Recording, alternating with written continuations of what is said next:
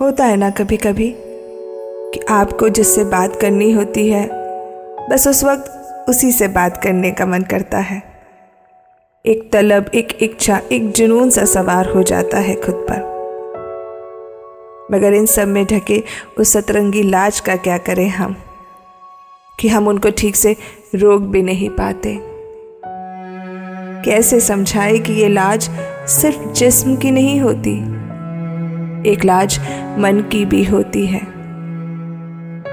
और वो तो दावा किए बैठे हैं कि हमारा मन पढ़ लेते हैं, तो इतनी सी बात क्यों नहीं समझते कि उनको जाने का बोलकर हम उन्हें रोकना चाह रहे होते हैं। हमसे शिकायत है कि हम बोल कर इश्क नहीं करते। अब बताएं उन्हें कैसे समझाएं कि इस खामोशी में, इस एहसास में कितना सुकून है।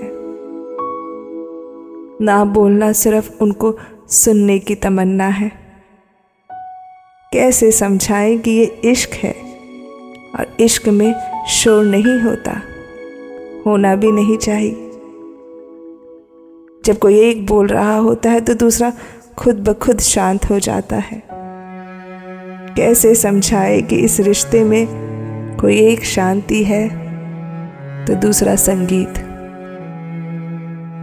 लफ्ज करेंगे इशारा जाने का, तुम आंखें पढ़ना और रुक जाना। हर बार बात करके ही दिल समझाऊं ये मुमकिन नहीं, जो मुमकिन है उसे बिना बात के समझ जाना।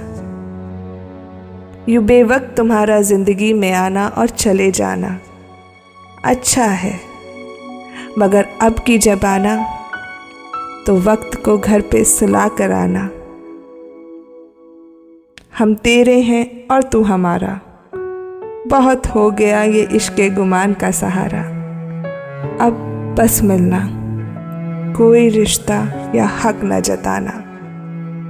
लफ्ज करेंगे इशारा जाने का, तुम आंखें पढ़ना और रुक जाना।